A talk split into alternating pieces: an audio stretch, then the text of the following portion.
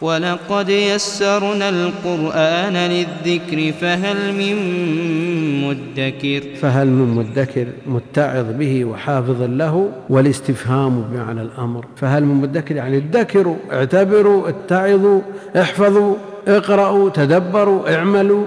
كل هذا أمر والاستفهام بمعنى الأمر أي احفظوه واتعظوا به وليس يحفظ من كتب الله عن ظهر القلب غيره.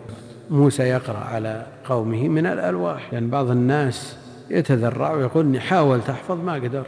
هذا إما لسوء في الطريقة أو لدخل في النية أو لملل.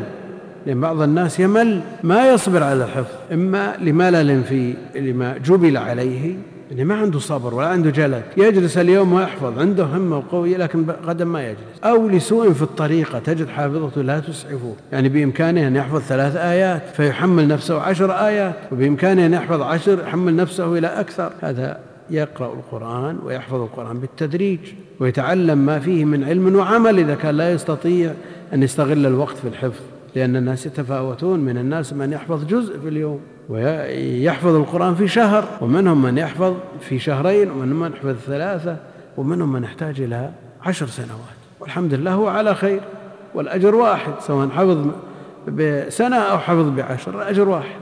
المقصود أنه يحرص ويبذل من نفسه ويسلك المسالك التي تؤديه إلى النتائج المحمودة. لا يكون كالمنبت يحفظ في يوم جزء ثم ينتظر شهر ما ما حفظ شيء بحيث إذا رجع يكون نسي ما حفظ يحفظ بالتدريج وإذا كانت حافظة تسعفه لحفظ ورقة يحفظ ورقة. الحمد لله يعني الأمر ليس فيه ليس من الأمور التي هي على الفور.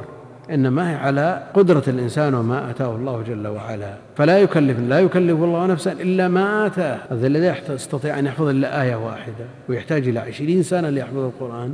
أحسن من لا شيء لأن العمر يمر بدون فائدة. لكن الذي يستطيع أن يحفظ أكثر فالله أكثر.